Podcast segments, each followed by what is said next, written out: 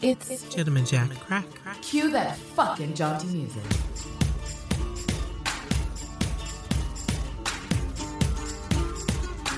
Nineteenth century grubbling, grubbling, grubbling.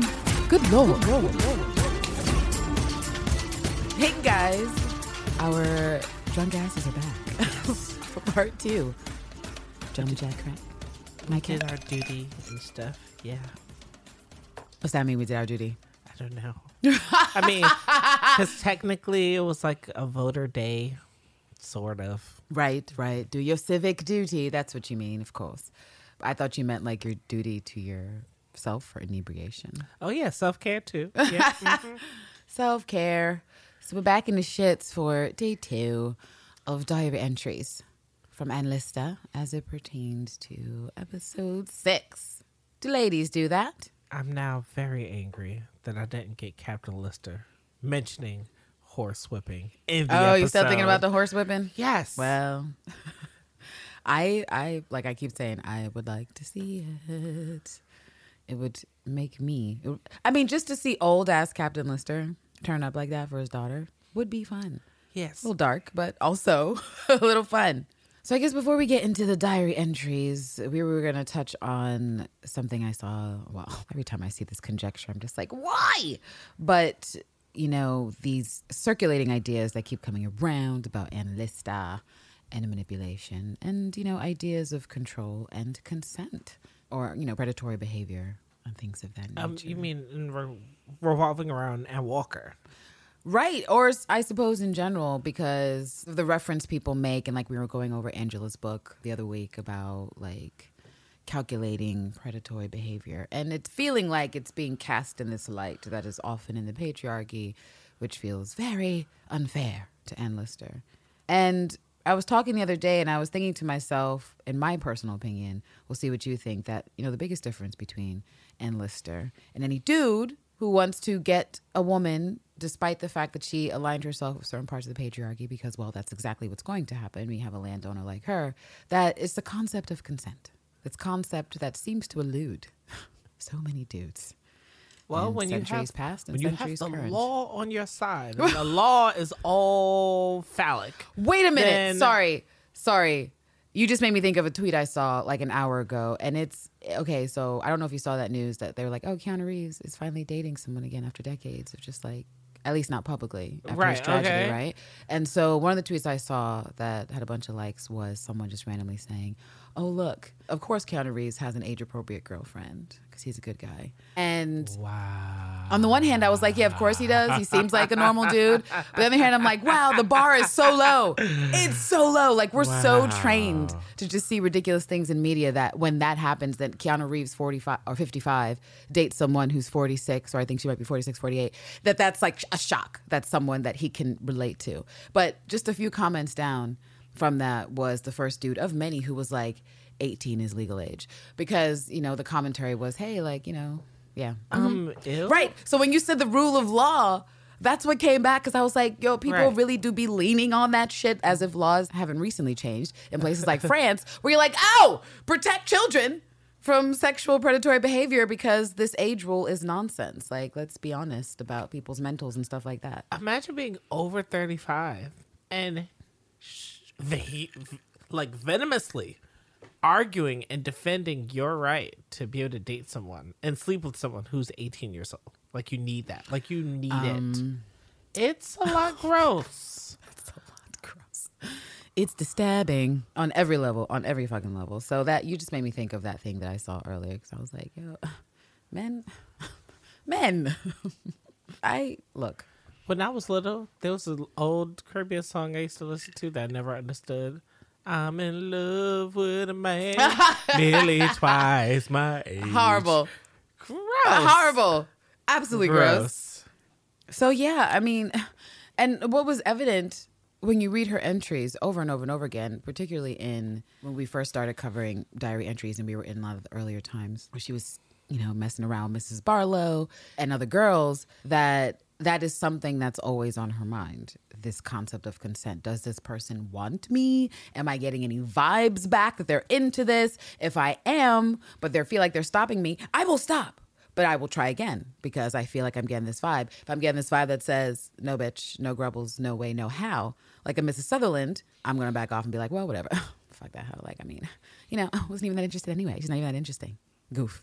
you know, like what Ann Lister says and does. And I don't know. I mean, I feel like that's because of the patriarchy. Like the weird way that the patriarchy works to affect women in this way is what makes it impossible for Ann Lister to be predatory in the way that some people suggest because like we were saying before if women often feel that they have to be in the role of submissive behavior or docility it adds this extra component to being a queer woman trying to be with another queer woman Right. because you already have that anxiety that's there that's like am i desired? Am i is this gay or is this me? Like what is it? And so you can't i mean i'm i'm speaking from my own personal experience. I'm speaking from people i know but feels real.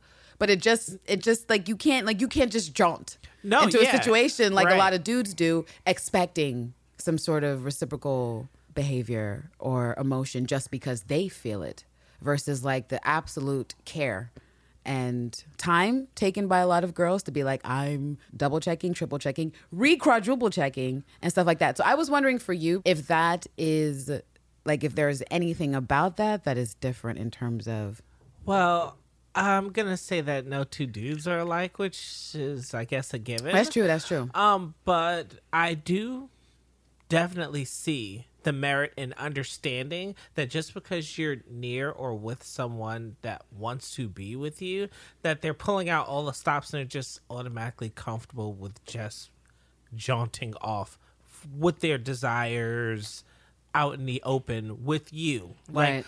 it's hard it's to queer anxiety yeah. in general so, especially if it's your first like queer interaction, like you really don't know where your imagination start and your desires begin because you're really just trying to like you don't know your limits. You That's don't know. word. I mean, you That's don't know what it is that you're looking for other than just the space to breathe and figure it out. And you know, depending on who fancies you, they may not be looking for someone who's still trying to figure it out.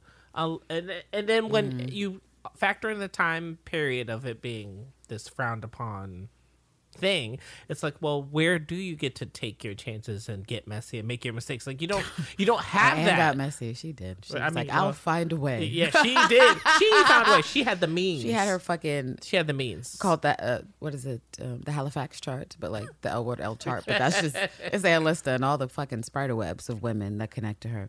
Do you know how many women are in? Well, I won't even speak towards women, but I will say it is not uncommon for you to be in a situation where you are staring at somebody else's plate and food and you're hungry, but you feel like it is not appropriate or polite to say that you are hungry and that you would like to eat. Hungry. And You and your it. goddamn. All right. Yeah. I mean, it's it's, your analogy, sir. but I mean, it is what it is. Like you just No, it there. what it is. And And, you know- know what? That actually, that's the other thing about this whole concept of consent and women being hypersensitive under the patriarchy is that like it's it's the concept of pleasure, which is really at the root of the eleven percent and just the nonsense that happens in society where women's pleasure is consistently locked up in this well, in a vault. People try to keep it in a vault and by a whole types of designs within society from the horrific like genital mutilation to just the diagnoses that people like fucking Freud would try to make about the clit, like the pleasure from the clitoris does not exceed that of the vagina. And, I'm always like, and how- I should know because should I he- have a clitoris. Right, right. the kind of hubris, the kind of hubris you have to have to not have a fucking clitoris, but be given lectures to bitches with them about what it does and what it feels like. Have we crowned a female Freud yet? I mean, I'm looking for. I can't wait for someone female to. Freud? I can't wait. Do you mean, like someone with of the techniques? female What that mean? I mean, to speak towards the danger of just being born a cis het male, like Oh. to the point where we are just locking up in asylums A lot of cis het males. Yes, Because it's so different when I look at like my experiences, my friends' experiences, and their anxieties for like their first time. Where you're like, I'm so nervous. Am I going to be good? Is it going to be good enough? I need to do this entire checklist to make sure everything's been working out because I don't want to be caught out there like fucked up. And then, um, you know, you look at these movies, especially that exemplify this culture, and you're just like, Imagine Thomas and uh, Susanna's honeymoon. don't The don't do that. lackluster honeymoon. It's like, Don't oh, do Well, we did that. Like Ann Lister was trying to in one of her diary entries where she was like checking up on herself, uh, her nethers, where she was attempting like she was attempting penetration on herself to be like, well, right, right middle finger up here to see if this will be good for Mrs. Barlow. But she was like, it's not working for me. I mean, it's hard to tickle yourself, I guess. I mean, yeah, well, it can be if you're not. I don't know that Ann Lister was feeling especially loose, given like the tense feeling she had sometimes around that. But also, like that's just biology. I think it's something like maybe sixteen to twenty percent of women just don't have pleasure through vaginal penetration, and then yada yada yada. So there's any number of reasons why she was like, "Oh, this isn't fun," but that was still her trying to do a practice test, a practice exam to say, you know what, I don't want to go into this situation, uh, you know, getting a C. Right. I'm prepared. right, right. I would like to get an A. Right. So now imagine the anxiety of the virgin who's looking to break the ice, as it were, with someone who may be learned. It's like, yes, I can have you do all the things to me, but what if I want to make sure I can do things? Did you study up? Was that something you did, or were you just like, well, I mean, come it's what may? just part Come of the what okay. Moulin Rouge. Um, well, yeah, those are uh, those are anxieties that sort of still exist. Where it's like, you know what, I should get out more, but at the same time, it's like this is a lot of out. this is a lot of out. Maybe some things are worth waiting for, but I'm just, you know. Random, I have random thoughts about what romance could or should be, but I would, I think, if I could redo, I would, I would be learned. I would be Be learned. so learned to the point where it's like, yeah, I could definitely make that happen. Yeah, I took the well, not the endless approach. That's not true because she was self experimenting. Just like I feel like she didn't have any place to grab, and that's because she didn't have literature. She didn't have the advent of like the 20th century and all the discoveries that people were starting to make there. But I did the thing like books because that's I mean that's what was my whole life. That was how I was raised. My mom was like, "You want to know something? It's in a book." Right, books, So I got some books. videos. You know, when those books was, which was totally like not supposed to be gettable by me at the time. Remember Madonna's sex book? Oh wow! It was so risque. Wow. It was so risque. But I was curious. I was just sort of like, what's going on in here? Did I say something wrong? Oops, I didn't know I couldn't talk about sex. what was I thinking? so yeah, no. So that was my attempt to not be caught out there. But then the time comes and you're still stressed the fuck Yes. out. Like I was like, damn, I read like ten books, checked out the Kama Sutra, and I'm still here like stressed the fuck out, Lord. like, how am I? Is my breath okay? Um, just I listen. I think I drink enough juice. right, right, right.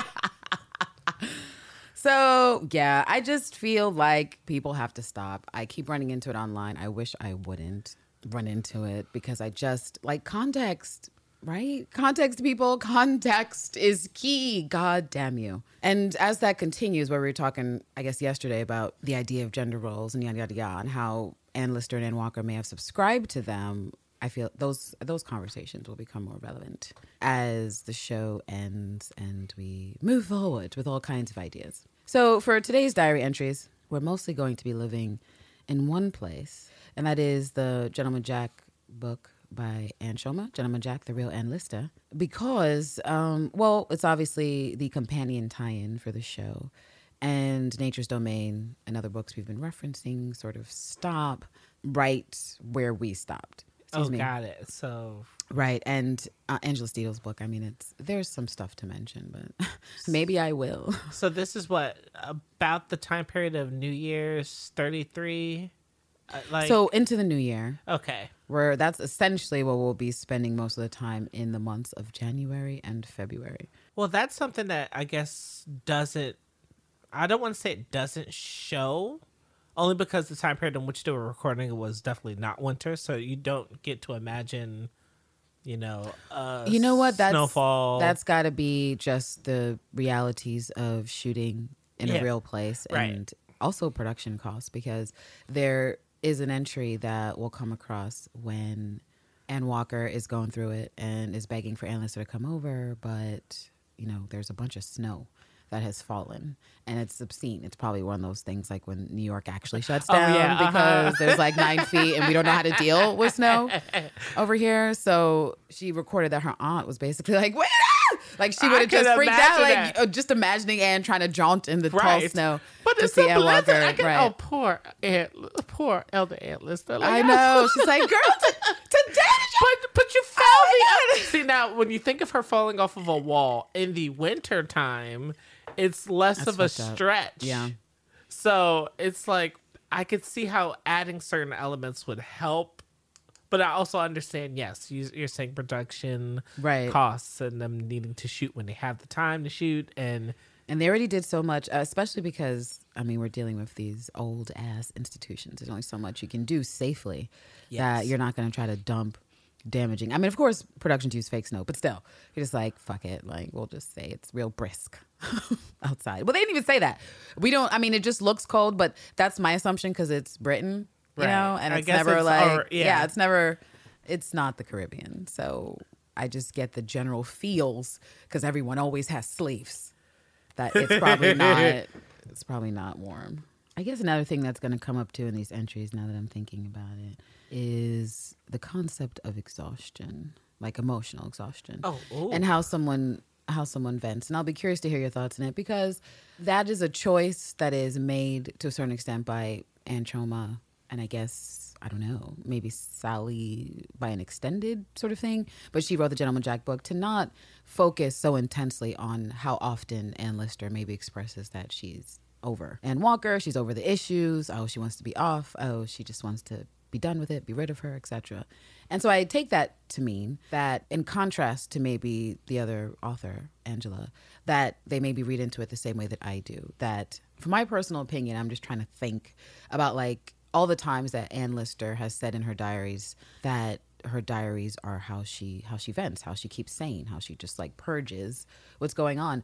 And realistically, from what we talked about, how the back and forth of Ann Walker and what was happening there, that emotional exhaustion is real. And I think that it is healthy, especially because it was in a private manner. As far as we can tell, she was never outwardly cruel to Ann Walker, outwardly impatient in a way that would be harmful to her. That it's healthy, it's a healthy practice to vent wherever you can. If it's with words in your diary or maybe by physical activity, that it's not, it shouldn't necessarily indicate something nefarious or malevolent. What do you think? No, I definitely agree. I mean, we all operate towards, we all are literally managing a pharmaceutical of like hormones and emotions at like all times. So depending on what um areas in which we can, you know, get out certain stressors or to be able to relieve certain pressures like I mean, that's the reason why these days we have these groups like the incels and MGTOWs Oh, now. God. Because they're just Men they're- going their own way. right? And they're going To their the own way. fire, I yes, hope. uh, the lemmings shall all leap One off the can only cliff. pray. Uh, yeah, it's it's so we're just some people are just stuck without a way to just you know they don't have a, a open empty room that echoes that they could scream in, so they're just holding all of that jaunt of chaos, and you know unleashing it haphazardly when you know they can't keep it together. I guess I don't know. I mean, You know how we mentioned randomly about Ann Walker's Terrors, the movie The Haunting? yes. And remember how that character Eleanor, that was part of her trauma, was that she obviously loved her mother. Her mother was sick for lots of years. And she now had a type of PTSD with the banging that her mom would do on the wall with the stick every time she would wake her up. And so, even though the reality of I love my mom, I want to be able to take care of her, someone has to, there's also the other side of this banging is driving me nuts and balancing the two that both exist at the same right. time. I love you, but I'm tired. Mama, I'm tired. Yeah.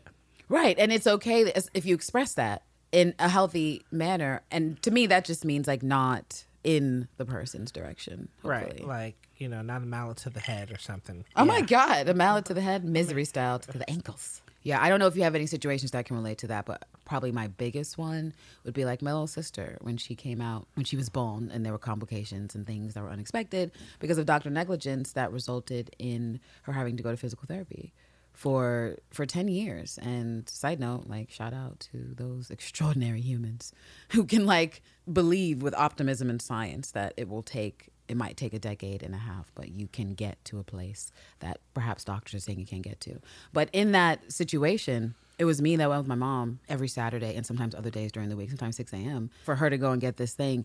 And if you know anything about physical therapy, like it is a long process. And especially in the beginning, it's very painful for the person because you don't want to do the thing that hurts. And it's Right. painful for the people who love the person because you don't want to see it. Right.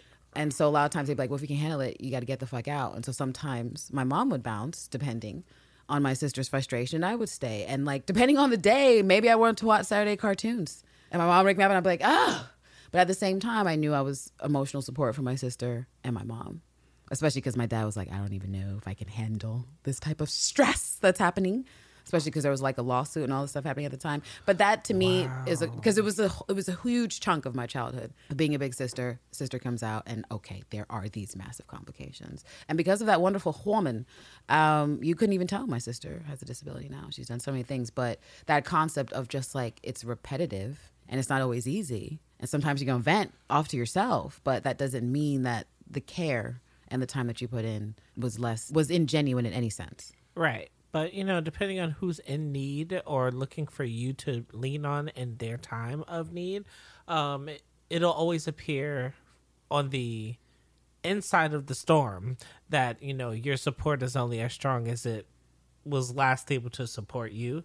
so right. if they feel like during their immediate turmoil that you're not there, they will feel they'll throw all of the history to the wind and just say, "Well, but you're not here now, so whatever."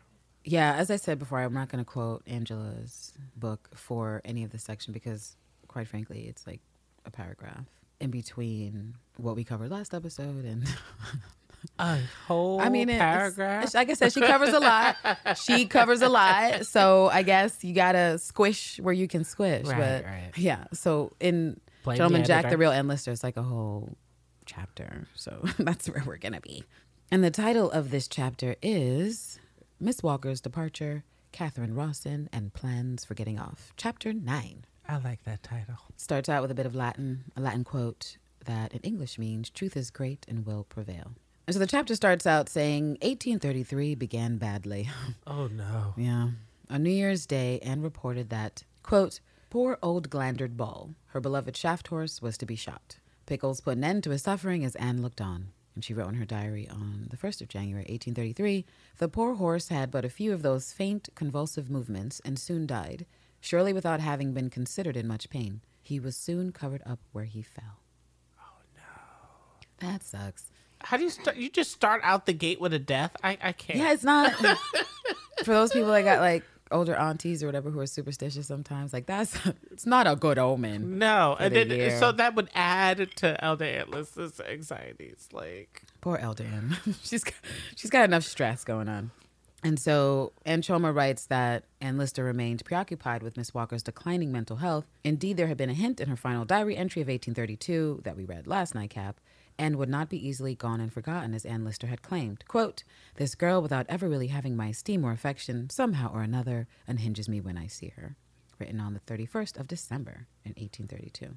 And now, in the weeks of 1833, it was becoming clear to those around Anne Walker that an effective form of specialized medical treatment needed to be found. Her anxiety was compounded by periods of insomnia, and when she was able to sleep, night terrors. And they have a small section of a letter that Anne Lister wrote to Steph Belcombe on the 6th of January saying, I never exactly understood before what nervousness meant, and God grant that I may know no more of it, any case which concerns me much. It is dreary to combat sickness without disease, and misery without reason. you know, you reading that just really brought to mind.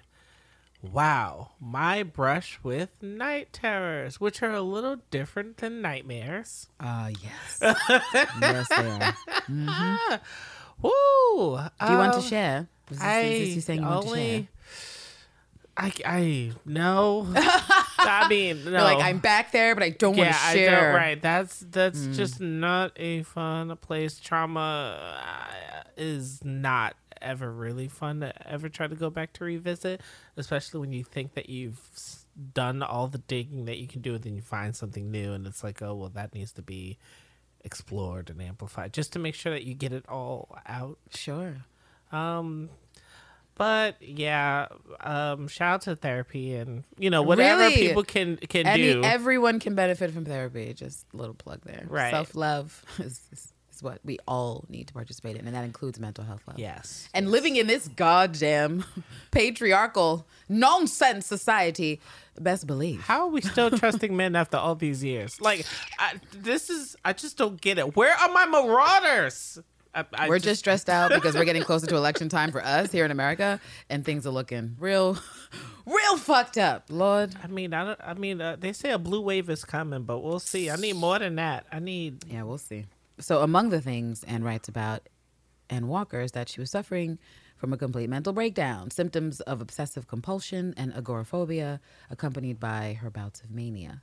The successive deaths of her lover and friend, not many years after the loss of her parents and brother, had taken their toll on an already fragile state. Oh yeah. Dr. Sunderland's precise of her symptoms was some little excitement of the mind, was either euphemistic or a severe understatement. And that's very true about Anne Walker. Like we said, she had a lot of death in her family, really close, from her parents to her siblings. And I mean, death is intense. How old were you when you have your first memory of death? Um, young. I wonder if it was um movie based first. Oh, so let me let me switch that.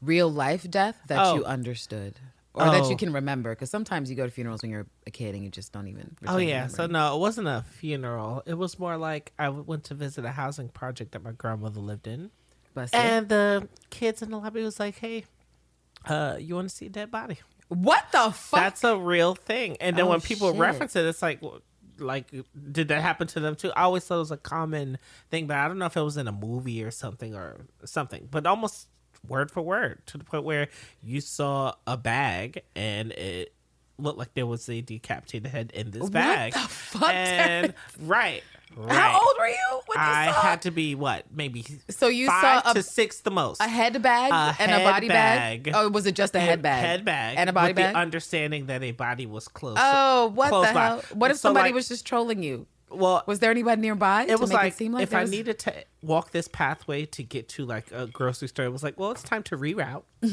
and get to that grocery store another way. It was one of those kind of situations. And That's rough. Yeah, That's rough. Wow, wow.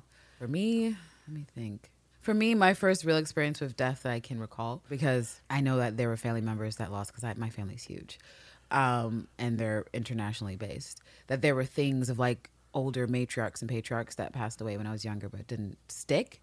But for my my first stick was my godmother, who passed away from cancer in the '90s when I was like 11. In those times that cancer just took you the fuck out in a really quick succession. Got it. So you don't even know how to handle what just happened in your little brain. right. And it was worse because cancer destroys the body. Yeah, you look And really like um, yeah, I, that's what that's what I didn't like. I don't particularly care for wakes or funeral. Well, well, you gotta look at the, the thing. I would rather not. I mean, I just don't want to. for like f- the familial unit, I haven't experienced my first cancer death until just this year, and uh, watching the whole hospice transition, it's it's rough because it it looks like it starts slow, but then it just speeds up. I mean, thankfully, there's a lot of there's been a lot of medical advancements in keeping people alive, but you know, it's still a disease that destroys the body, man. And if you got to watch somebody go through that, it's not fun. And just that's what sticks out for me is because it was so fast. I've had other extended family members and people I've known also passed from cancer, but it wasn't as quick a Right. process of sort of like, hey, Candace, this is what's happening. And then boom, a hospital, and then you're at the funeral. Like it just felt like a blink. Even when I think about it now, I'm just like, I have no concept of time in that space. And so it was very jarring to just sort of be like, oh, I can't imagine being Ann Walker and feeling that at a young age and then having it hit again, again, again, where everyone who's supposed to be grounding you, whether or not they're perfect or not, your parents and your brother, especially with her brother being the last one with Naples, he would have been the one looking out for her, making sure she was cared for, hopefully that no one was creeping around like a bastard or trying to take advantage of her. And once her brother's out the game, Ann Walker is essentially abandoned for good because of her sister being married and and stressed out. Yeah, So that that death and her the fixation she's had on it, or feeling like judged or guilty, or like death, like the the idea of death just around you because you have bad vibes. It makes a whole lot of sense that this is something that Ann Walker was dealing with. right. And so, even though I said I wasn't going to talk about my trauma, It's Oh. almost exactly the same thing, but not with it being around the family dying. It was like, yeah, this is a lot to admit. Okay. Um, there's, I can count on maybe two fingers how many people are still alive of this realm that I have done intimate jaunts with. Oh. Like it's like that weird Shatner syndrome. I don't know what to call it, but you have this random love interest. Thirty minutes later, they have to pay like for some reason, and so there is a point where you will mentally feel that everything you touch goes Right, towards right. you know the the the wasting ways. So I could get that, and I could get her not wanting to lose, and then for her to outlive. See, there's a lot. there's a lot. Right. For her to outlive and for her to outlive and Lister, Right. it just hurts even yes. more. yes. That knowing that she had no cuddle buddy to help her through those dark nights, it just I mm. It's a lot. This is it's a lot. it really is. And just I'm overflowing with empathy for you, Ann Walker, and of course everyone in the world like an Ann Walker who just feels trapped in grief and torment and can't see a way out. Um, and Choma continues in this part with Miss Walker pointed to a want of confidence in God. At the root of her own illness, a fixation on her sins and the Lord's word characterized her melancholy, now as in past patches of ill health. On the 8th of January, she pleaded with Anne to pray for her immortal soul. Quote, it is not only death in this world, but a far worse death that I fear, she wrote. If ever the prayers of a so true friend may avail for another, may yours be heard for me this night, that the gate of mercy may not be forever closed upon me, for I am wretchedness itself. So that is where the inspiration comes from for that letter we saw what she gets when Yeah. before she jaunts off to Crow Nest. that is a, a way to self identify and like to believe that. To say it is one thing, but to I know that she believed it. It's really hard to you could I don't know, it's oozing with the the fight, this turmoil, this battle. And it's that thing too of not wanting to be a burden, but you can't help when you're a burden. Do you know, like you don't want to put people out, but at the same time, if you need someone and you say it, you're just like, I can't help but say this. I can't help but express this, even though I feel like by the very expression of this, I'm risking you in this situation by showing you just how much I need you and just how much I am unprepared for the situation to handle it by myself. And that's essentially what Anne Choma keeps talking about in this chapter about Anne Lister finding herself caught between the exhaustion of the quote melodrama that was happening at Lydgate and her instinct to protect the woman whose vulnerability continued to unhinge her. They have an example of Miss Walker talking bitterly of repenting, having made the earlier promise to Anne, a promise made from, quote, bad motive and only from, quote, the fear of being left. And Anne Lister's response to this was sympathetic. Quote, be assured of my saying and doing everything in the world I can to cheer and console you. And as we had mentioned, I think in a couple episodes back, that Anne Lister was she oscillated back and forth from her attempts at how she was dealing with Anne's suffering. And as the weeks doled on, she would be more blunt with her at different times by just saying, like this quote here, she labored under mental delusions. Like, like this isn't real. The spirits are fake. Let me try that. And Anne Walker's like, yeah, it's not working. It's not working, babe. She instructed Anne Walker to keep a bowl of gruel by her bedside, to be kept hot up, and to be taken on awakening in the night. And of course, like we saw on the show, advised that the striking weight be taken out of the clock to avoid waking her in the early hours of the morning. On the 12th of January, 1833, Anne Lister wrote that Anne Walker had told her, It is these hours of the night I so much dread, and they make me feel afraid of going to bed. And that rhymed. Oh, my very dear friend, if I could have more faith, it would enable me to support better other afflictions. So, Anne Walker reaching for her faith, as she is known to do, to try and pull her out of these fucking dolefuls. I feel like this is the kind of experience that would either drive someone further into their uh, spiritual beliefs or drive them Out of it. quickly, Right. drive them right out of the house Mm-hmm. because y- what you want is an answer, not a parable. So it's like, will like will you be delivered? Will you see this as some sort of test or a game Like you, it's all about your frame of mind. Like, do, are you really going to cast your worries aside? This has been an extended period of weeks, and then when you also factor in the weather, like Right, there's right. just a lot to feel like you know, death is really right looming. It's just Looming. looming. Yeah. Like you hear like the the draft, you hear it, but now you can understand that you're supposed to feel it as Your well. Your mind can play tricks on you. Right. It's a perfect setting. It's like if you watch a horror movie, but it's dark and other things are happening outside. It'll just amplify what's happening in your brain, what's happening in nature, of course.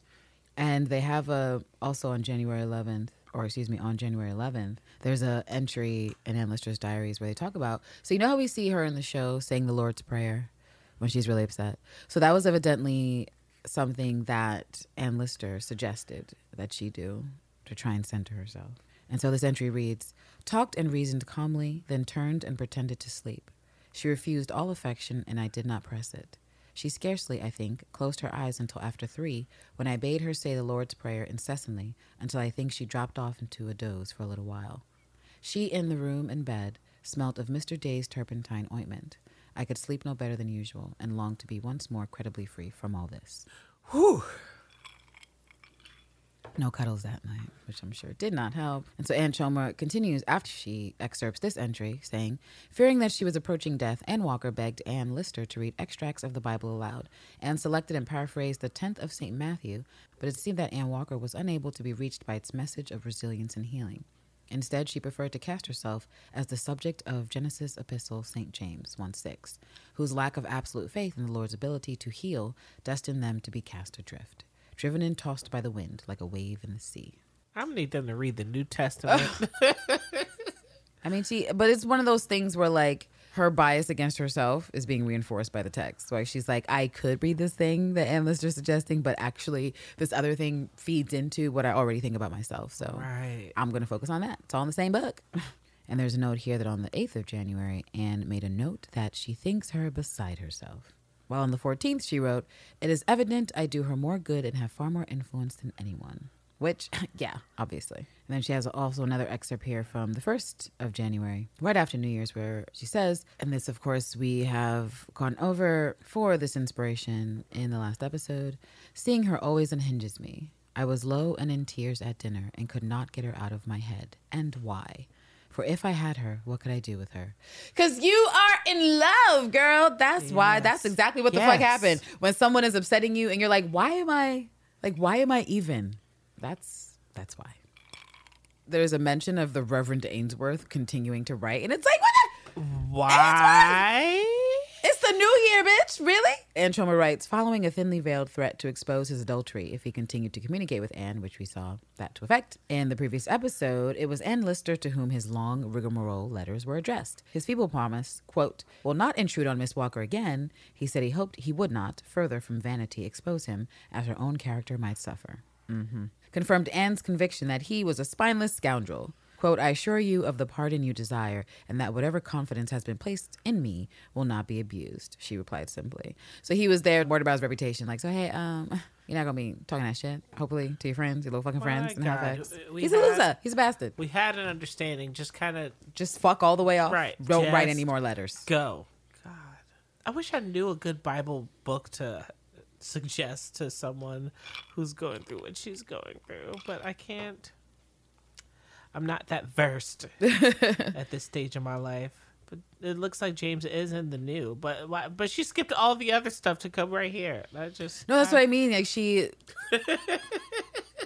It's wild. She was like, fuck all the good stuff. Give me that scripture right there. And something else that comes across in the diaries and the books, or at least in this book by Anne Choma, is that this idea of going to Scotland was also an Anne Lister idea in a certain kind of sense because she felt very despaired with Anne Walker and didn't know what to do. And it was, you know, getting to these levels where it's like, hey, we gotta we gotta go to a doctor. So if this isn't happening, perhaps the best thing is for you to go to Scotland and just try to figure it out and get healthy and get better. And there's a note here that Captain Sutherland on the 11th of January informed Anne Lister that Miss Walker had written to her brother in law in Scotland herself. And he was acutely concerned by the tone of Anne's latest letter. Quote, I am apprehensive she is in a more delicate state of health than we had any idea of, as it is evidently written under a feeling of gloomy despondency, he told Anne, asking for more details of Miss Walker's affliction. It will confer a great obligation on me if you would kindly give me your candid opinion as to its nature. And she writes that Anne responded immediately and advised the captain not to bring his wife, who was in a delicate state of health, because, you know, the babies and nursing plus the kid with the measles. So don't bring her on that long journey. And she also suggested that he should not tell the purpose of the journey to Ann Walker prior to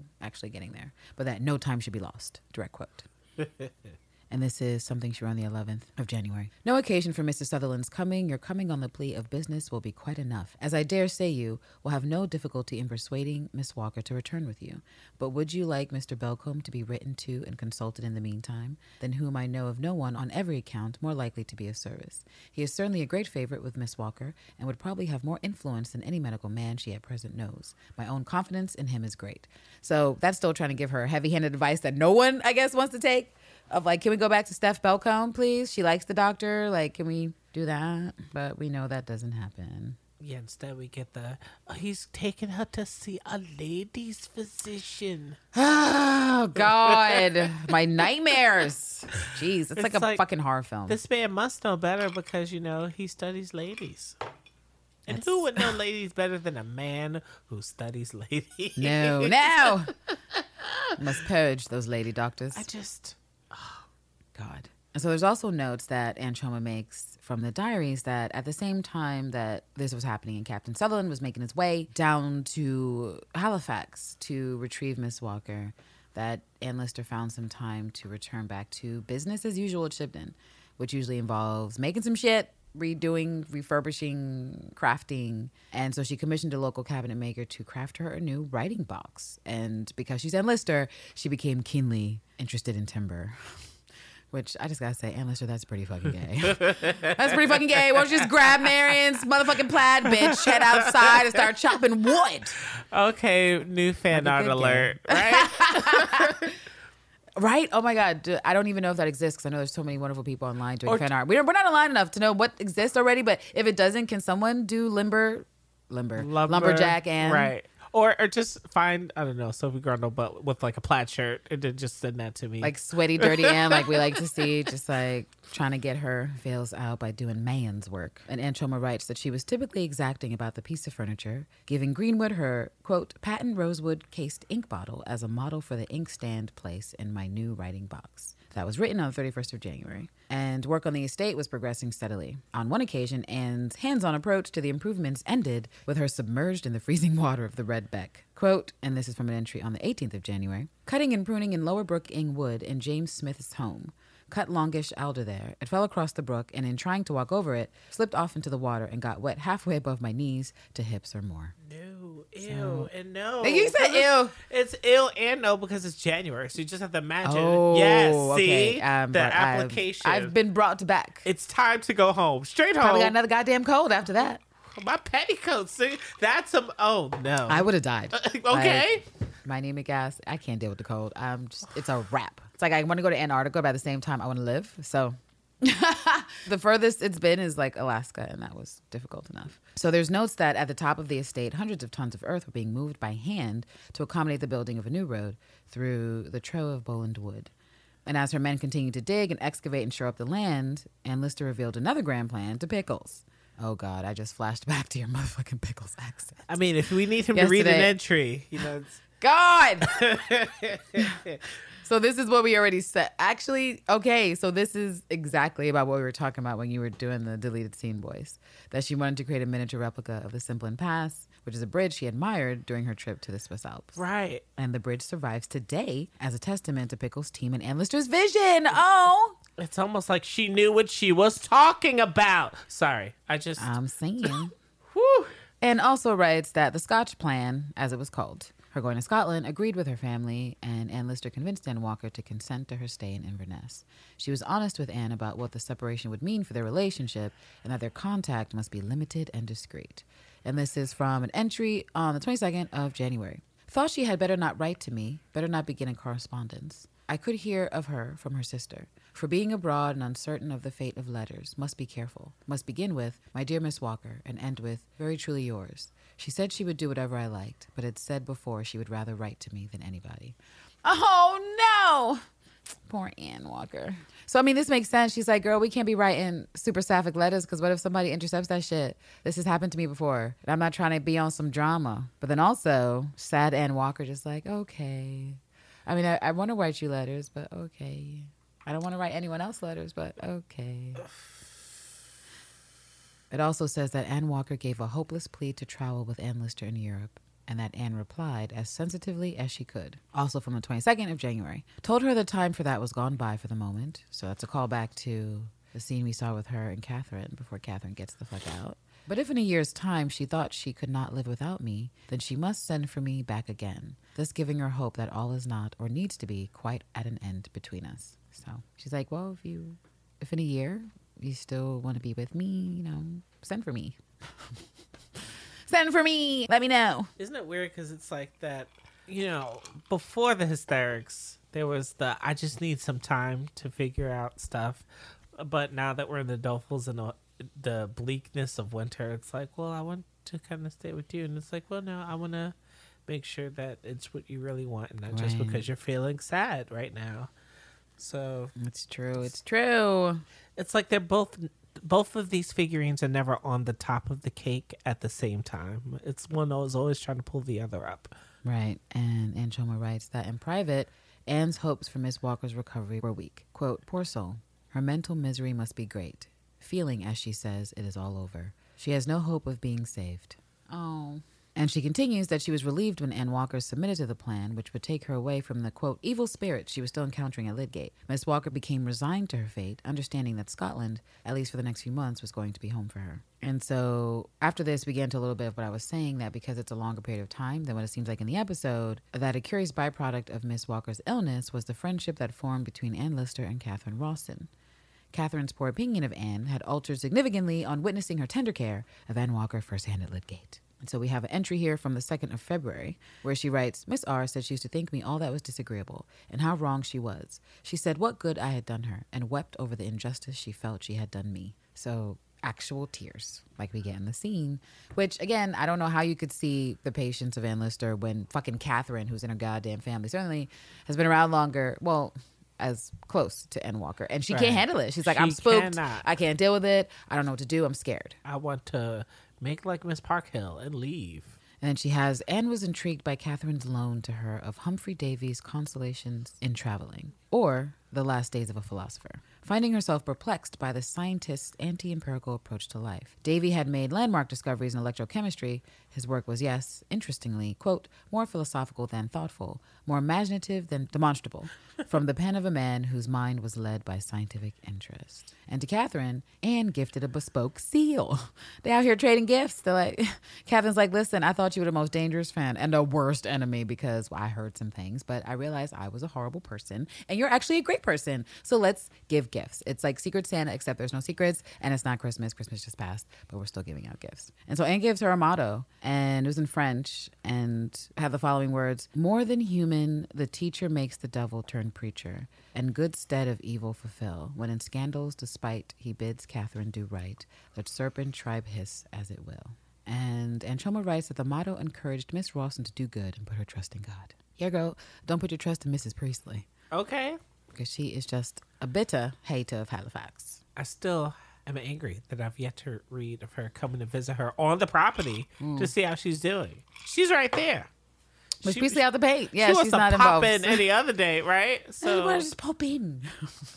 God. It says that trusting Ann Lister, Catherine was happy to collude with the Scotch plan and was asked not to reveal the nature of her cousin's illness to the wider network of their relatives, which of course we see Ann Lister say things to that effect in the last episode. And that in the interim, Anne had also been consulting with Dr. Belcombe for, well, yeah, it looks like a sleeping agent for Ann Walker, where he prescribed take a tincture of henbane, 40 drops laudanum, six drops of white poppies, cinnamon and nutmeg water, one ounce. Makes it make a draft to be taken at bedtime.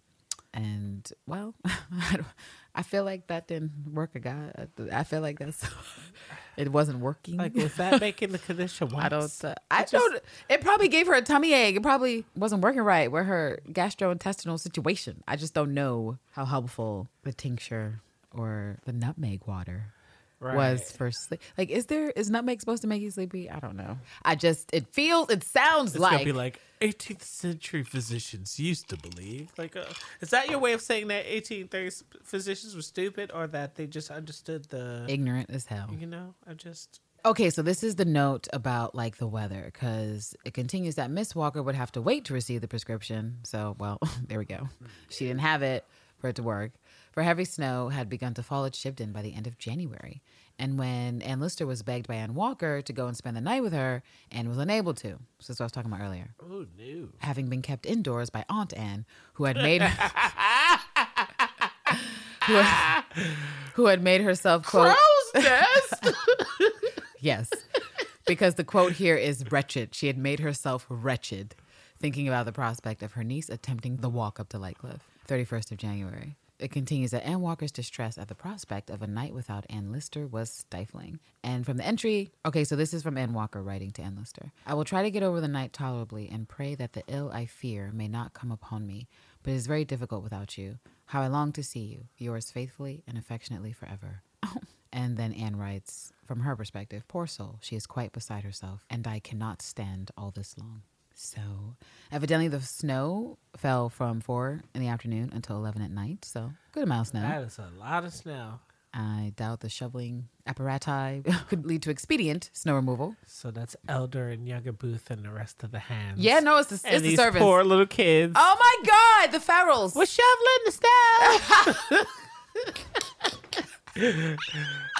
Oh my God, you know they got Harry out there too. Oh man, he out there too.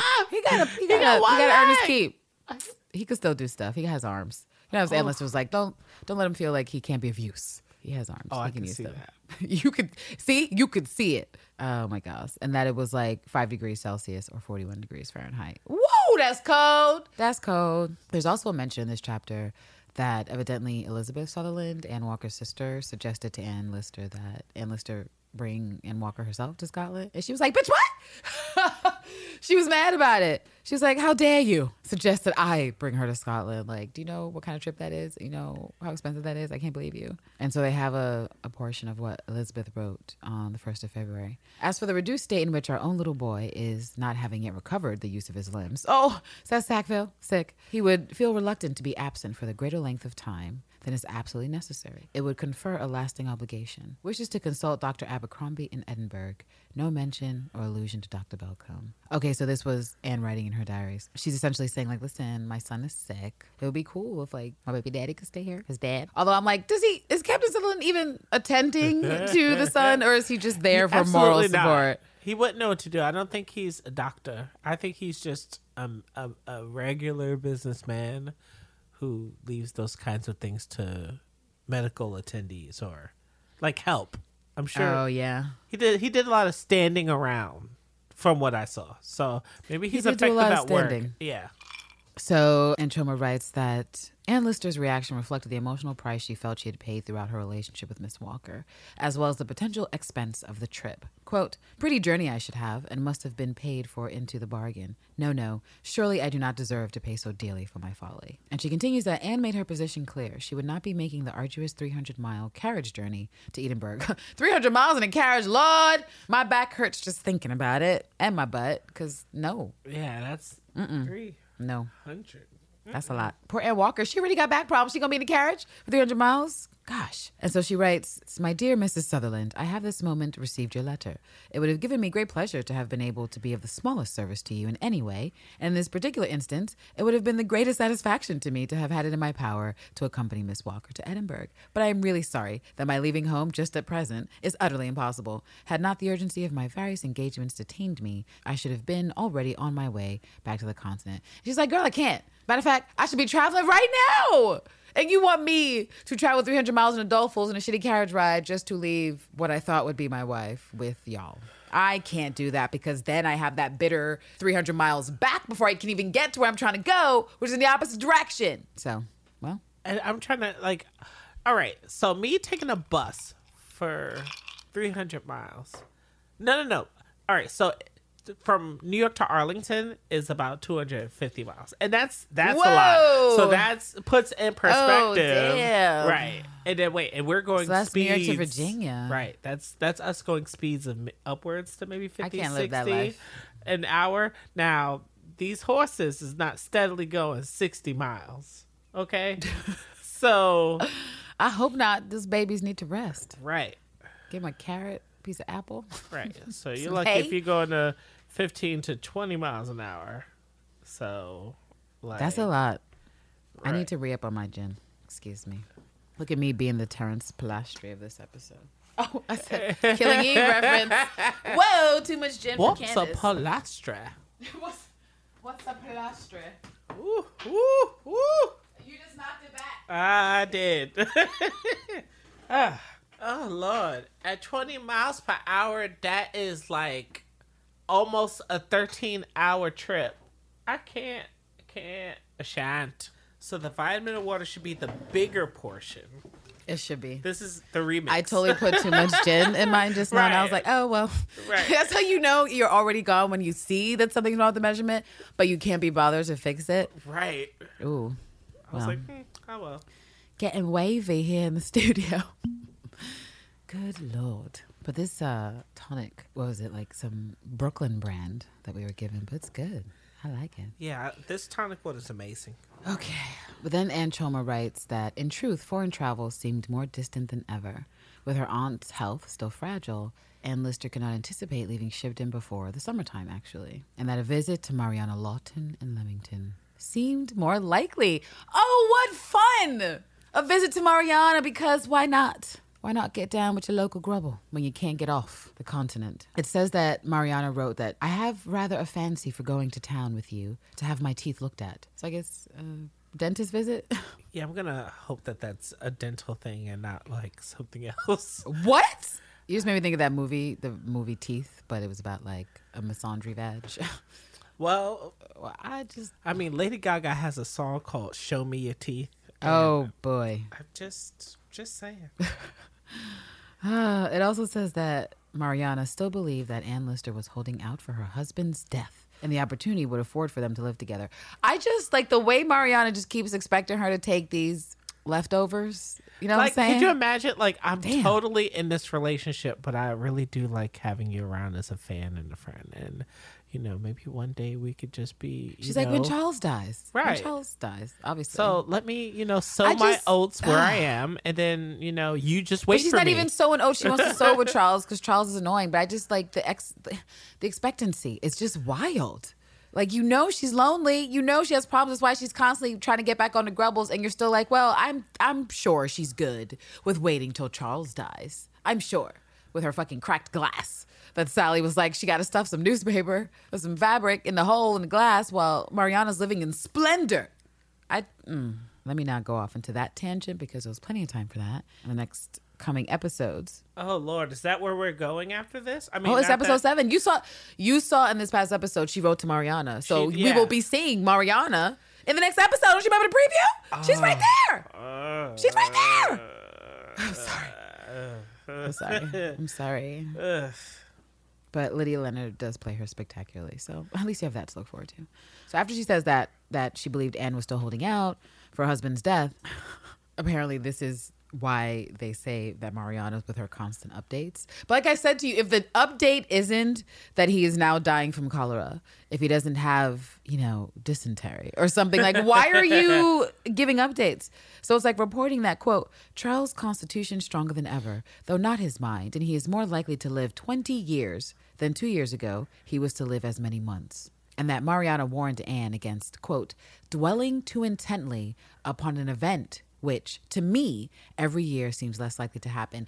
What the fuck, Mariana? What the fuck, Mariana? What? I So what is? she is so fucked up. She's so rude.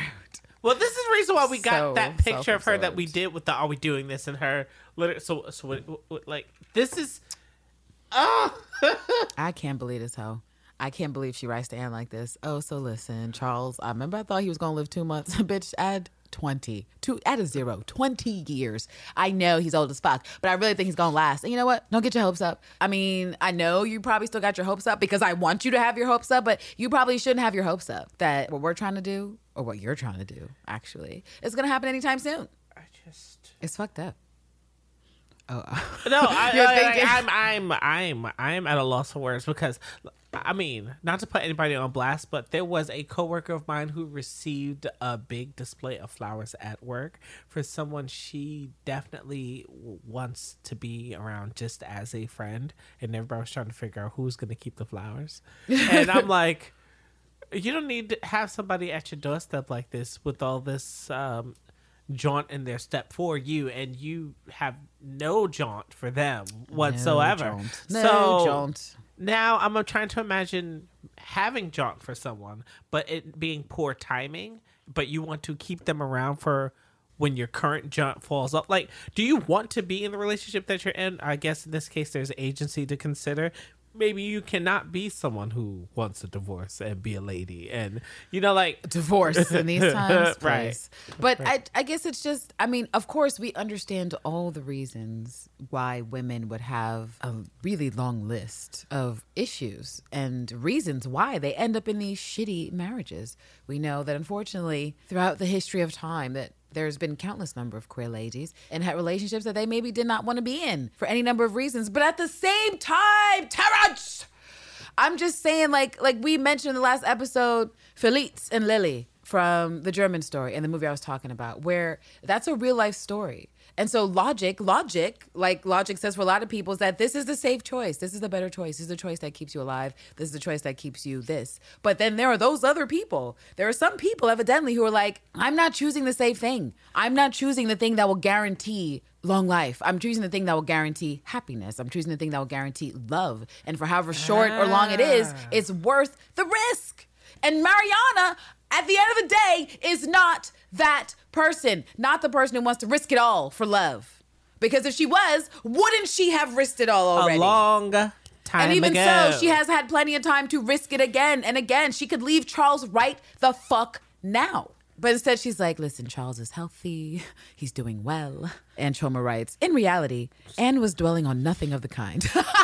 it's true, because she was she was preoccupied entirely with Anne Walker. And from an excerpt on the 2nd of February in 1833, Anne Lister writes, Well, I am reconciled and happy and thankful quite assured that Providence orders all things wisely. Girl, when it comes to Mariana, hell yeah. Oh, I didn't know if you were going to say anything. oh no, I'm just gonna leave that alone. It's a lot. I could hope to be this audacious one day. No, I can't. I don't. I don't see me with that kind of jaunt in my step. Listen, my side piece, you side piece, Right, will like- be you will move into the position of main piece. Just like TBD, maybe 20 years from now, even though it's been like 20 years already. Like that's just a lot. Okay, so also something that evidently happened in this. hmm I saw you take a tip of that, sip of that jam. Um, but yes, also in this time, evidently, Ann Walker suggested that they burn a souvenir of their engagement, which of course is the purse with the yes note in it but that she, in true Ann Walker fashion, when it was time to burn, it was like, I don't know. Because she's adorable. And so there's an entry from the 9th of February that reads Then, above half an hour in Miss W.'s room, hesitating whether to burn the purse or not, she not liking to see me do it, at last threw it into her fire, purse and yes in it. I glad enough to get rid of anything like a tie. She seemed, after all, very composed after it and went quietly back to my room. So they burned that dastardly purse. it also talks about how they were having sermons in the home for Ann Walker versus church, which was a deliberate move by Ann Lister to keep away from church, which she don't need to be around nobody while she is having these issues and hearing spirits to be amongst the public, potentially having a moment. So in an entry from the following day, on the 10th of February, it reads, stayed to keep her from going to church both morning and afternoon. She very low all the day. Prayers in the afternoon as in the morning. Should have returned home to dine, but too rainy and windy and stormy. Dinner before six and tea immediately afterwards. All doing a little botany. Miss W. much better this evening. Miss Rawson's and my philosophical conversations on religion had done her good. Miss Rawson and I agreed we doubted the doctrine of everlasting torment and hellfire. So they're out there trying to reason with hell philosophically. Like, listen, what, what, what is the deal with hell anyway? Like, is it even? I mean, hellfire. Like, let's evaluate. so that's I like that they were trying to do that. And then it says that the following day, Catherine Rawson left Lidgate, and that in a mark of their new intimacy, Anne promised to consult Dr. Belcombe about Catherine's menstrual complaint. So evidently, she has had the quote three year stoppage of her cousin, which is how people refer to uh, ladies' time. Your cousin, cousin came to visit. I don't know why they call it a cousin, but uh, poor Catherine sounds like she got some diet issues or potential hormonal imbalance, right? stoppage. I mean, there's reasons. There's lots of reasons. Iron issues, all kinds of reasons why a woman's menstrual cycle could end. But at the same time, I'm like, girl, you're young. That's Right. That's the scary part because it's like, do you want to be active and then not have a cycle? Because then it's like you're three years late. Like consult immediately, and then you mess around and you, and you find a whole type. He's like, see, this is how it's supposed to be, and then it's like, oh lord. Right. I mean, besides like uh, some sort of eating disorder of some kind. Not to say that she has an eating disorder, but maybe also like what she's eating, weight problems, ovary issues. There's just a lot. So I don't know what Dr. Belcombe. Quite frankly, let's be honest. Um, Dr. Belcombe isn't going to do anything to help Catherine with her missing periods because I just don't know that they got that kind of information in 1833. But maybe I don't know. Dr. Theora, are you listening? maybe you can confirm whether or not there was advice Right. that there- was relevant. Are there records of? Well, I don't know. If I'm we're sure there are records, but is it scary?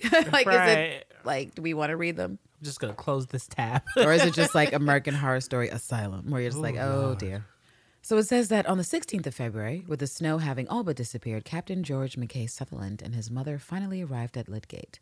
Captain Sutherland, described as, quote, good looking, very Scotch countenance, and his mother, quote, must have been rather handsome, looks perhaps 60, stout and well.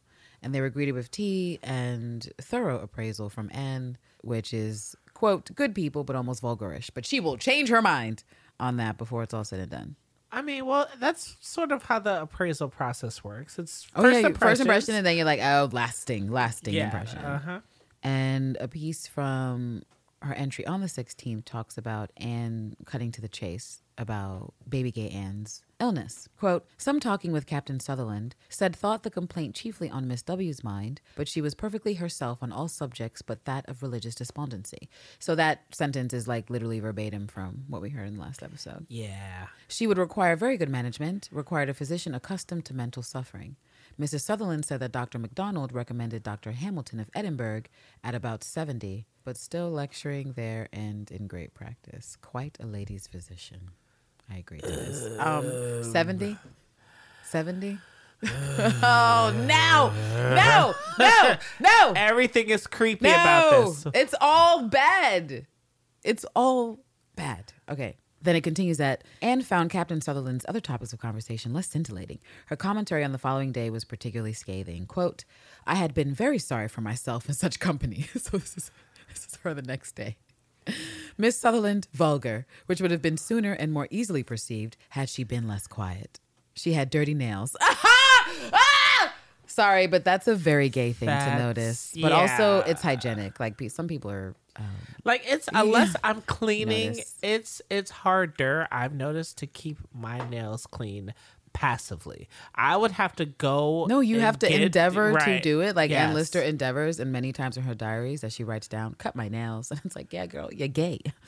You're gay." And then this is the what smartphone era, so like you'll notice there'll be a day where it's like I can't unlock my phone because my nail, my talon is Oh my touching God. the screen. It's like yes, go and get someone. Can I tell you, there's one, there's few things that creep me out more than dudes with talons. Like I like natural talons. It's just a thing I don't like. I mean, with long nails. Like It- Coke nail, I mean, what was that nineties, Oh, two thousands, God! eighties, Okay, yeah. nineties, two thousands? But it's like it's like the it one. probably is still relevant Oh, to this may- day. may- so that would be another reason to not keep talents, dudes, unless you want girls to know that you like to party. Which is, I mean, and you're right, an agency to do. But I mean, don't be surprised and alarmed that a girl follows you into the bathroom oh wanting to. I, I, I, I- okay, so maybe I'm speaking from experience. I was jaunting at maybe this gay party, and maybe a girl did follow me into the bathroom, hoping that she could bump along with me, and I was like, Miss. Miss, I just haven't cut my nails today, miss. Miss, I'm not engaging in illegal activities with narcotics. Oh my God. I can't. See, I mean, I was I was but one of two black guys there, so maybe the other black guy was who she maybe meant to jump jump into that She's bathroom like, with. one of y'all got the goods. Right. Good Lord. Okay. I was just picturing that whole situation. Oh, so it it was, one of those all gender bathrooms. Sure. Yeah. Yeah. Yeah. Yeah. yeah. Because I, there's a lot of those in the city. As appropriately, I think all bathrooms should be all gender. I mean, it was a one stall bathroom, but you know, it'll end so much nonsense, especially in the club because you know women always get fucked up on that on that because when they separate the genders, the men's bathroom never has That's a the line. There's express no, it's an express express jaunt to the bathroom. With the women, you're like, oh my god, what is this? Motherfucking Exodus out of Egypt. I don't Uh, know yeah, what's happening on this line. It's so bad. So I regularly go into the men's bathroom and I don't care. If I have to out, just like, excuse me. I don't have any problems. Do you guys have any problems? Good. Because I need to be. So it's unhealthy to hold you. that part it is Right? Good- unhealthy. It is. So you just gotta do what you gotta do. Right. So Anne was talking that shit. Oh, dirty nails. And she ends with Captain Sutherland, good hearted and well enough, but evidently not a high bred Highlander. Here comes snobby Ann Lister. So as I mentioned earlier, was earlier? Was last episode, but Ann Walker's last night is the 18th of February. And Ann Lister wrote in this excerpt, it says, Grubbled her last night, she on the Amoroso, and wanted to be near me. That is, have my drawers off. But I thought it better not. She would sleep in my arms and snored so shockingly I could scarce bear it. Good in myself with the thought of it being the last night. She seemed as if she was going to leave all she liked best, and could scarce have enough of me. Oh, poor girl. She could hardly leave me in the morning, and this made us so late. She was a little on the Amoroso again. I touched and handled and grubbled a little, but would not do much. So, so, so. That's just. I mean, the snoring is kind of hilarious because I don't know if that's how it worked for Ann Walker, but I've known people, including my gosh damn mom, she can snore. But when she's tired, like if she's like getting that good, good, right. so when I was a kid, and I've continued this practice with like people I know who aren't my mom, but just a little finger in the nose. Like if you're in the place and someone's giving you that deep snoring, you're like, God, I can't sleep. And I already said I'm a light sleeper, just plugging it up. And then what you gotta do is like wait for the disruption in the snore. And then try to get yourself into REM in that Before 20 minute window before it back. starts again. Yep. Right. This is these are this is my advice for anyone dealing with a snore, just like techniques. If I Ann Lister would have knew that technique, she might have been less annoyed. Can you imagine someone who calls themselves a life sleeper, but yet they snore? Like they should be waking themselves up, but they don't. So yeah. But you know what that also says to me too that Ann um, Walker was at least able to sleep that night. right, If she was snoring on you, that means she was at peace, hopefully, for that time. No night terror, it sounded like, disturbed her, which is in line with what we saw and what you were saying about show version, was that it seemed like in this moment when Ann Lister's about to be off, that she was fighting for her sanity and yes, not having a night terror at that time, fighting for the grubble. And that uh, Ann Lister was being a bit withholding.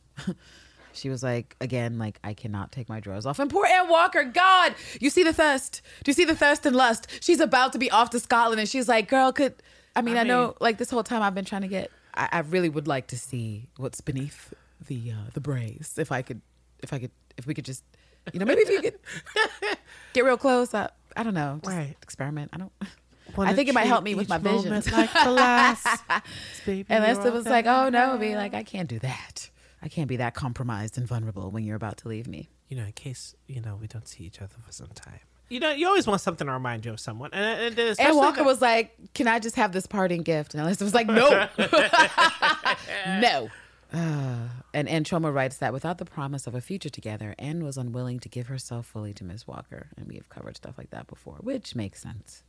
Especially because I said that thirst, I, I don't think Ann Lister could have handled getting complete neque, skin to skin with Ann Walker, and then oh now you now it's gone, now it's done. And there is some mention on the day of departure that Ann Lister was left alone for a moment with elderly Mrs. Sutherland, and that their conversation was illuminating because she was very keen to hear if Ann Walker ever mentioned Alexander Mackenzie, which is Mrs. Sutherland's penniless nephew, who had once offered his hand in marriage. that she left on red. Yes. Anne said, I knew she did not like him. He must have mistaken her civility for something else. She was always civil. And I'm like, yeah, that's just who Anne Walker is. She's a nice person. But there are some dudes out there that are like, oh, she was nice. She wants me. Clearly. Did you see how she didn't curse me? Did you see how she said hello? We're destined. well, well, yeah. She what uh, these days it's like what she hearted to my IG photos. I'm going in the DM. oh, she no. wants the D. Oh, no. They also have another part of the entry where Anne writes, I thought Miss Walker would not marry to pay anyone's debts, nor ought she, in terms of her replying to elderly Mrs. Sutherland, and that surely Captain Sutherland would take care that proper settlements were made. And so, I mean, that's exactly what we got from that scene in the last episode that she's like, girl, I, really do hope that you're not trying to marry her off just to settle someone's debts. I mean, that is so fucking rude. But I guess that just goes back to how they see her and her family. Outside of her sister, at least, they just like, oh, she's a ticket to something. If she doesn't marry, this house goes to my grandson. Oh, but if she does marry, maybe I could get her to marry my nephew. So either way, Mrs. Sutherland is like, we need to get her stuff to be our stuff. I have no care and concern for who she is as a person, for her mental health, for her emotional health, for her heart. No, no, no. I just want her shit. And either I'm going to get it this way for Sackville, or I'm going to get this other way for my nephew. Right, because the worst thing that Walker could do in this scenario is get married and all that property goes away. Yes, to someone else, Right. not in that fucking family. Right. The Sutherland family. and Choma writes that it was a response that Mrs. Sutherland was not expecting. I guess you didn't know Ann Lister had that smoke. And Ann Lister wrote, Poor girl, they want her for some of their kin if they can get her. Yeah. So I take that to mean, too, that if not this one guy, Alexander Mackenzie, there's enough other boys who are in this Sutherland chain who need someone's money. Because it definitely doesn't seem like they brought anything to the marriage, but that Elizabeth brought it all for the captain, and that Ann Walker similarly would bring it all for whatever other person was there. And Ann writes that Mrs. Sutherland's scheme to marry Ann Walker to her penniless nephew was a stark reminder of the way Anne was viewed by her family rich and marriageable. She was indeed the valuable commodity who might be used to further the financial interest of her kin.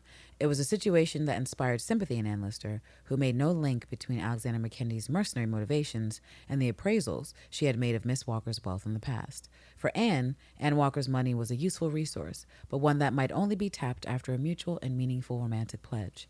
It was also important to her that she was able to bring her own, albeit far smaller, fortune to the partnership. So I appreciate Ann what I feel is appropriate reading into the situation versus some other sentiment we've seen from different people who've summed it up that, yeah, of course, money is a consideration because it was a consideration her entire life, as it is for everyone, evidently. Thinking about getting married, it's just what happens. You talk about property, talk about wills or whatever, but that she wasn't so money hungry. Like everyone else seems to be, they're like, we don't give a fuck about Ann Walker. Just how do we get what we need? Where Ann was like, I care. And no, I can't. I don't want to just be some succubus. It takes your money because I can, because you like me so much, because you'll still let me do it even though we're not going to be married. Like if we're married, that's what I want to do is have a rich bae who will help me turn shabby Shibden a little less shabby. I got stuff to build, but only if my wife helps me build it. So, and that's not going to be Mariana because Mariana can't even come with no money. Isn't that funny? oh Lord, how is Mariana can't pay for shit? only Ed, only Ed Walker can do that kind of stuff. So it ends with in this section, as the time of her departure drew near, Miss Walker was increasingly despondent. Quote, very low at going, wrote Anne, said she would rather go with me. Of course she would. Countering Anne Walker's anticipation that she would be miserable in Scotland, quote, as she was before, felt as if she should never come back. Anne Lister's attempts to humor her inspired a little hope, where she said, quote, smiled and rallied when I joked her about running after me. Oh, so she reminded her when she chased that down she was a teenager. Remember that time you chased me down? Remember that time? And she continued, she seemed quietly bent on being back before June when she thinks I am to be off. So that's baby Ann Walker. Like, I think I could be back before June. Like you saying not traveling to June. I think I could be better and back by then. God, she is trying so hard. And then it says that Ann Walker gave Ann Lister a bronze taper stick that she had long coveted as a memento of their relationship. So once again, heiress Ann Walker dropping gifts for her bae before she leaves. And as the carriage was prepared, Ann Lister had a message for Ann Walker's sister. Quote, send my kind regards to Mrs. Elizabeth Sutherland and begged her to tell me how Miss Walker was on her arrival at Inverness, as I thought it better not to write Miss Walker, as it would only be a harass to her. Yeah, she's like, I don't want to make every, anything worse, so you write to me about what's happening with her, and we'll That's do that smart. communication, but not together. And so Ann Choma writes that that was also an attempt for Ann Lister to open an emotional space between the two of them. And that just after one o'clock in the afternoon, the carriage left Lidgate. For Ann Lister, sadness at Ann Walker's departure was diluted by a huge deal of relief. The last few months had been draining. She had supported Anne through illness and personal trauma, balancing the duty she felt towards her with her own desire for freedom. She had courted dangerous attention, all the while questioning Anne's experience and motives, man keen, and attempting to reconcile her own conflicted feelings for the woman whose vacillations frustrated and unhinged her in equal measure. All told, she felt she had made a narrow escape. And then this gets to what I was saying about the book that we see in the show where she gives Ann Lister and Right. with the inscription that she read it later. And Choma writes that afternoon, Ann Lister set about tying up a number of loose ends on Miss Walker's behalf. There was a sovereign to be given to Mrs. Armitage of the Missionary Society, and a message for Samuel Washington to, quote, pay for two children at a little school. See? Look how oh. sweet she is. See, they're both paying. See, she got, she got the one on her land, and then Walker got. Are you talking about Henry? Yeah. Miss Walker got more stuff. I she know, I everything she know. has.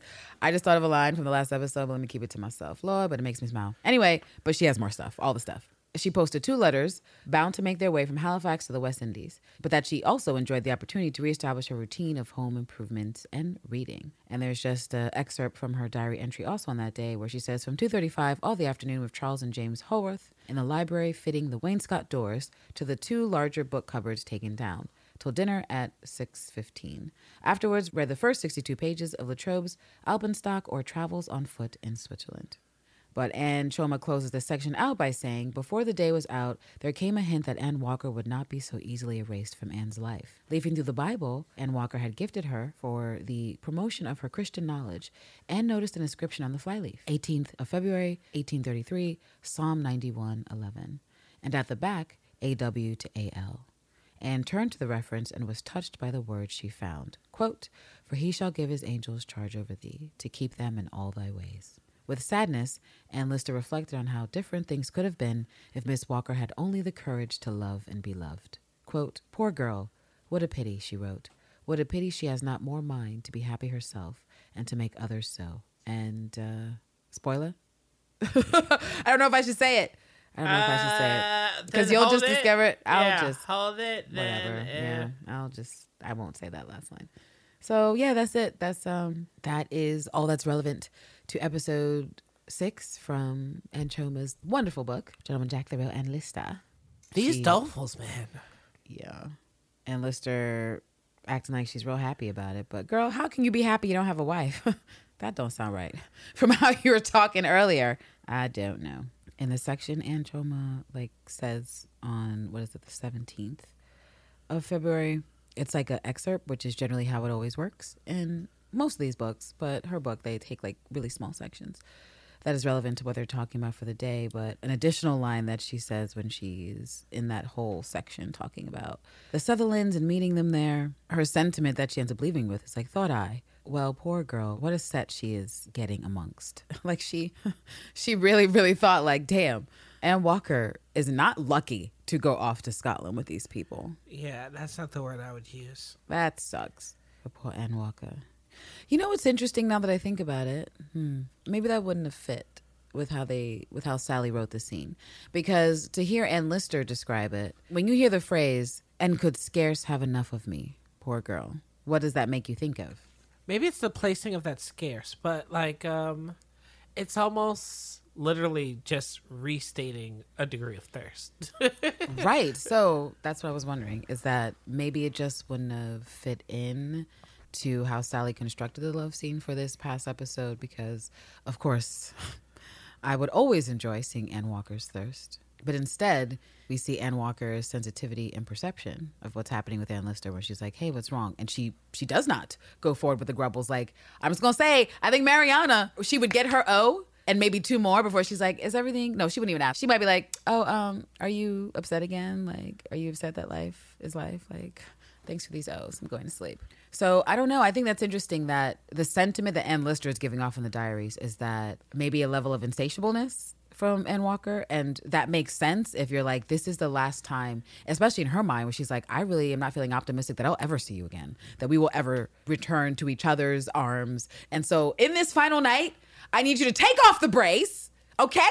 Come over here and do this stuff. And Lister was just like, I'm sorry, babe, but I can only do 30% of what you're requesting for my self health. I'm so sorry.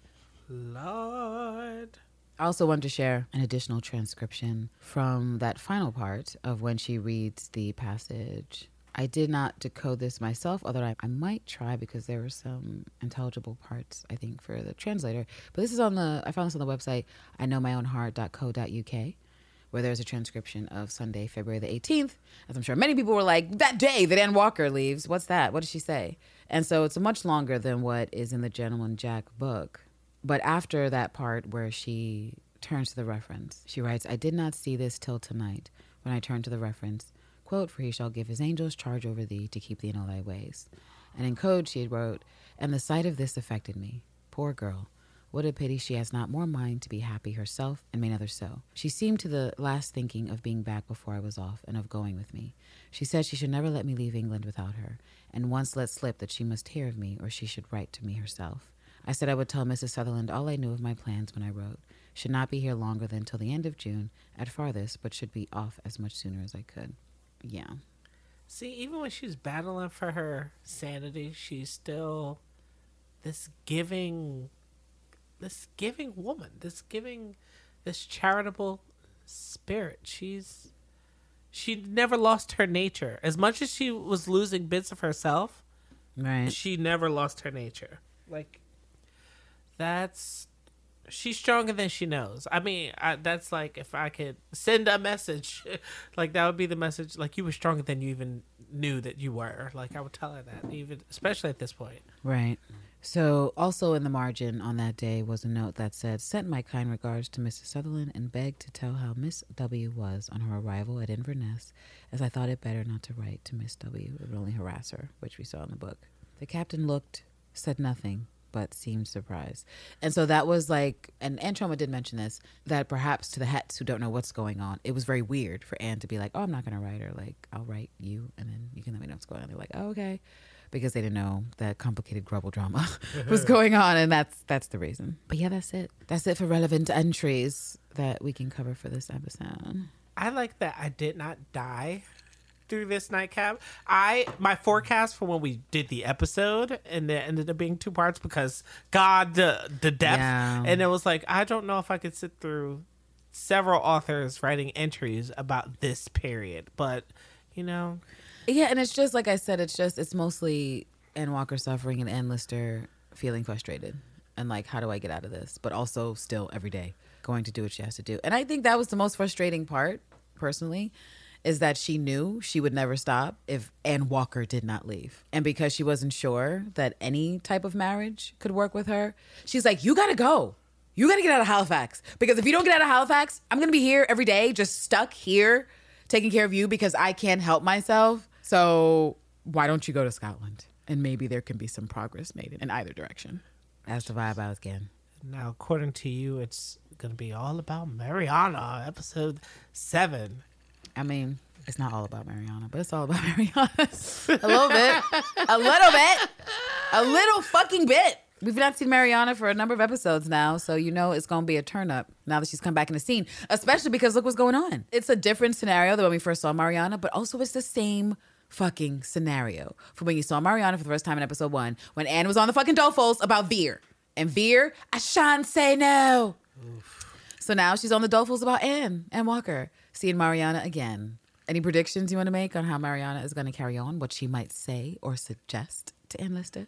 Um, well, I feel like in the preview there was something like a "what she got that I don't got" kind of vibe. Not that that's going to be the thing that's going to be like pressed, but, But wouldn't that also be a vibe, just a general for like humans? well, yeah, yeah. I'm like money. That is hers. For one, if you want to be petty like Ann Lister, like, well, she got that bread. Look at this thing she gave me. Look at this fucking bug. Look she's my muse. souvenir. Won't you understand? She's my muse. Do you see the chaumière that's at the bottom, at the base of my uh, property? That was based off of off of my thoughts of her. Like, No one can convince me that Anne wasn't completely and entirely thinking of Anne Walker when she constructed that chaumière. I know the chaumière was in her mind for for who knows how long, but I'm just saying you can't be obsessing about a hoe, thinking about a hoe, incurring crosses about a hoe, and be like, oh, this this shed is for any old bitch. She was not incurring crosses about Mariana at that time, so well. And since we're on the topic of vulgarities and things like incurring crosses, so I guess we should announce that we finally have some fucking merch available. now that we've ended with the diary segment, you guys. like we kept saying that it existed, We really did. And then now there's like proof where you can click on things and you can We are it. the actual worst and the slowest when it comes to digital stuff. So you can know what we're doing, how to support, how to get swag. We know, and we're sorry. We're really working our best to be better than the horror that we show you currently on the social medias. But yeah, so website, you guys can totally go to it. I don't know if you can guess the name, but it's gentlemanjackcrack.com. And you can go there if you want. And I don't know, it's just like information about the podcast and us and why we love the ands. And you'll see a link there to some merchant stuff. Most of it are lovely Patreon supporters, our Grubble Tears. You guys already know what it is. Oh, do you want to tell them about our new favorite one that we're calling part of our Grubble Goth line? Which, whatever. Oh, That's a talk about the- phrase oh, to live talk about forevermore. The hoodie is that what we're talking about? Well, technically, there's more than one hoodie, but you Oh, know which hoodie I'm talking about. Yes. Oh, you must be talking about our incur across design. And care across the day. On brand That for is our so vulgar great. asses. and then you know what? Because no one's gonna get it. Oh, oh, she must be so religious. Oh, of course I am. Of course I. No. oh dear. Oh dear. I take my crosses. Maybe not. It depends. Well, there's alternate. There's alternate backs. There's like the one back that says, "Bitch, that's four hours." Which, well, you guys listen to this podcast, you know exactly where that's from.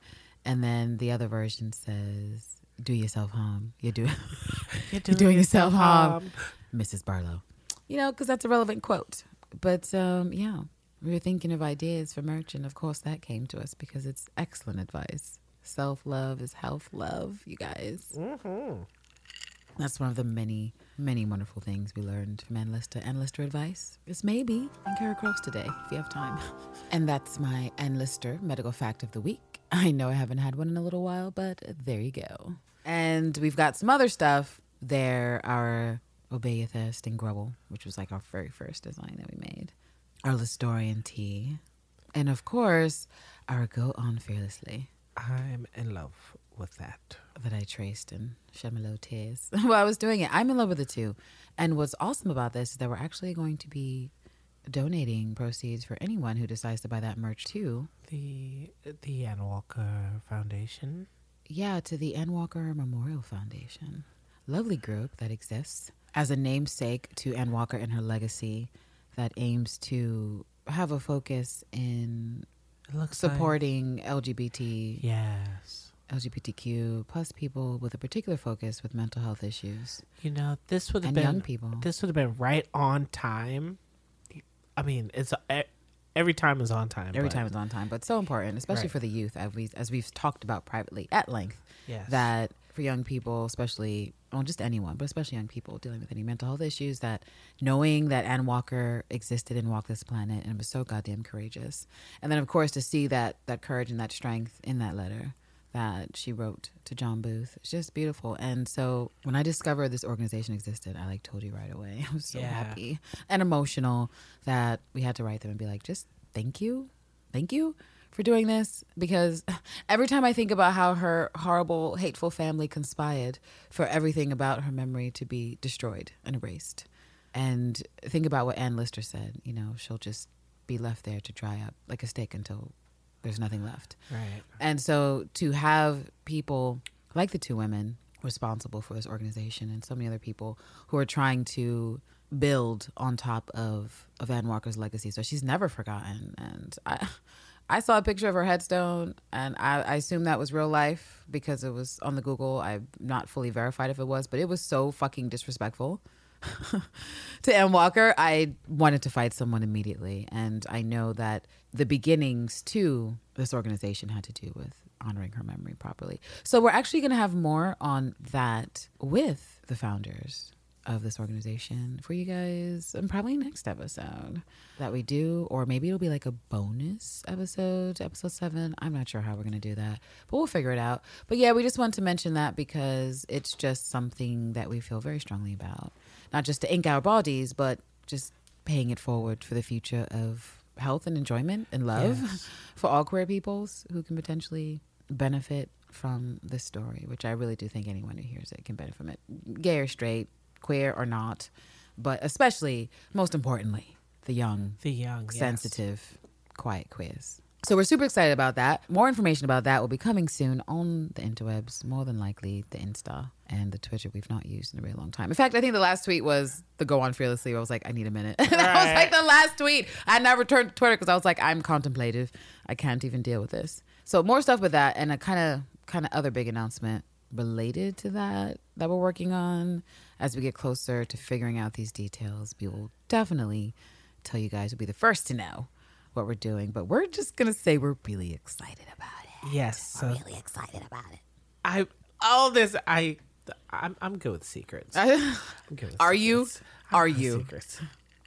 But I'm just gonna say that won't have to I keep it that can't wait to jump my ass off. That's that's the only thing I'm gonna say. I can't wait.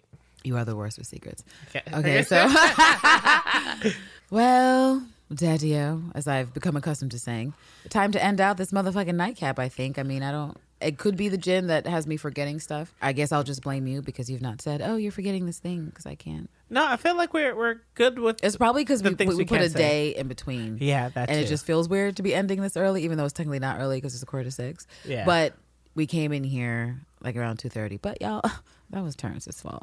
I mean, I actually I don't mind these Twilight recording sessions because at least I'm I, usually up at this time anyway. It's Right. not, I can't help it. It's my when my brain is most active. So I'm just like, okay. So since we have uh maybe refilled, maybe We they heard. They heard when I left. I was like, excuse me, I need to I need to re up on my gin. uh, so we're gonna my Georgia O'Keeffe Sapphic drink. we're we're going to uh, do our toasts. Uh, and if I had to toast to anyone, I'm going to toast to poor Elder and Lister, With too jaunty a niece. fraught with the thoughts of her niece Mm. venturing out into the blizzards Well, to see her ailing girlfriend. stressful. It's, I mean, first she's fell from a wall, and now this, A wall. Oh Lord. and then they lost the poor horse. Like just, just, just so much. There was just so much for her to deal with. There's so, a lot going yes, on. this is to ease your uh your ailments, Elder Ann Lister. Okay. All right. Who am I going to cheers to? Um, you know what?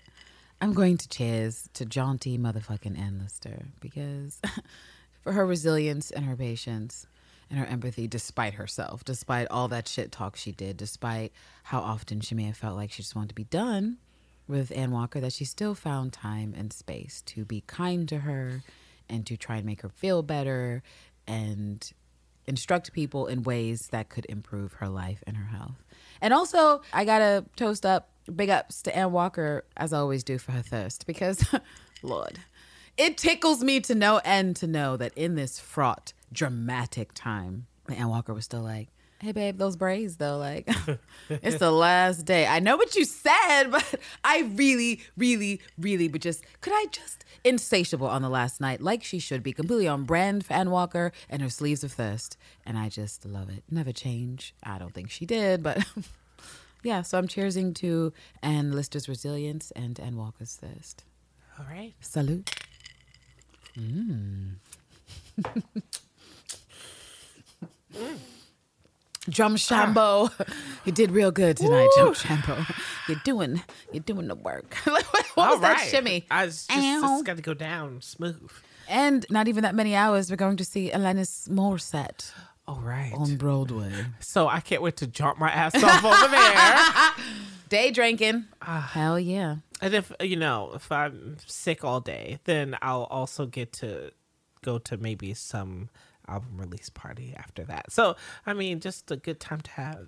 I mean, just in general. In general. Yes. Yes. Well, thank you, lovely listeners, for spending another nightcap with us, although largely in the dolefuls, but you know, we got through it. I hope you guys are ready for the maximum level turn up. I think it will be a three parter because I'm sure. Because if we already hit two parters, Right. and I've uh, been holding so much in from my from my Mariana, so much, Terrence. It's a lot. I have so many feelings, so many fucking feelings. Like I said, I enjoy the character of Mariana. I find her incredibly intriguing and curious, and I would watch a whole thing just on her and what was happening in her life. But as it relates to Ann Lister and what the fuck is going to go down in episode seven, I got that. I got that turn up, John. So Ooh. I, you'll see. Uh, yeah, You will I, I see. will see. And You will see. Chances are, You I- will see. Yeah, I'll wait. I'll wait. I'll wait to react. Uh, as always, everyone, we love you. Thank you so much for listening and hanging out with us. Yes, we can be found besides at gentlemanjackcrack.com. Mm. Ba. Pew pew pew pew pew pew pew. They did it. They have an internet presence. Oh my god, these motherfuckers.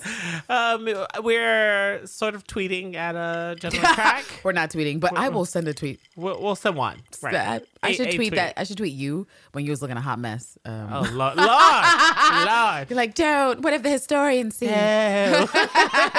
No, I know. No. right. Um, then you know, there's always our Insta, which is Gentleman Jack Crack, and uh, we Oh, have a Facebook. Yo, lovely, lovely people have been finding us us. on Facebook. you guys are awesome.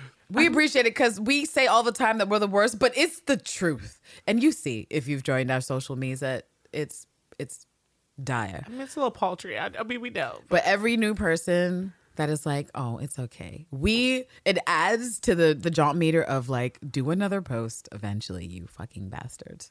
So it's coming. And like we said, we're working on content that we can just fridge and then just do it without having to think and meditate because both of us overthink. Right. So you're like, oh, how, how do we update this? And oh, let me spend three hours thinking about it. And, it's- Uh, uh, true story. True and then it doesn't happen. Right. So It's like, did we decide? well, we didn't decide. So, so nothing happened. So it just didn't. So yeah. Wait. So, what is the name of the episode that's coming in?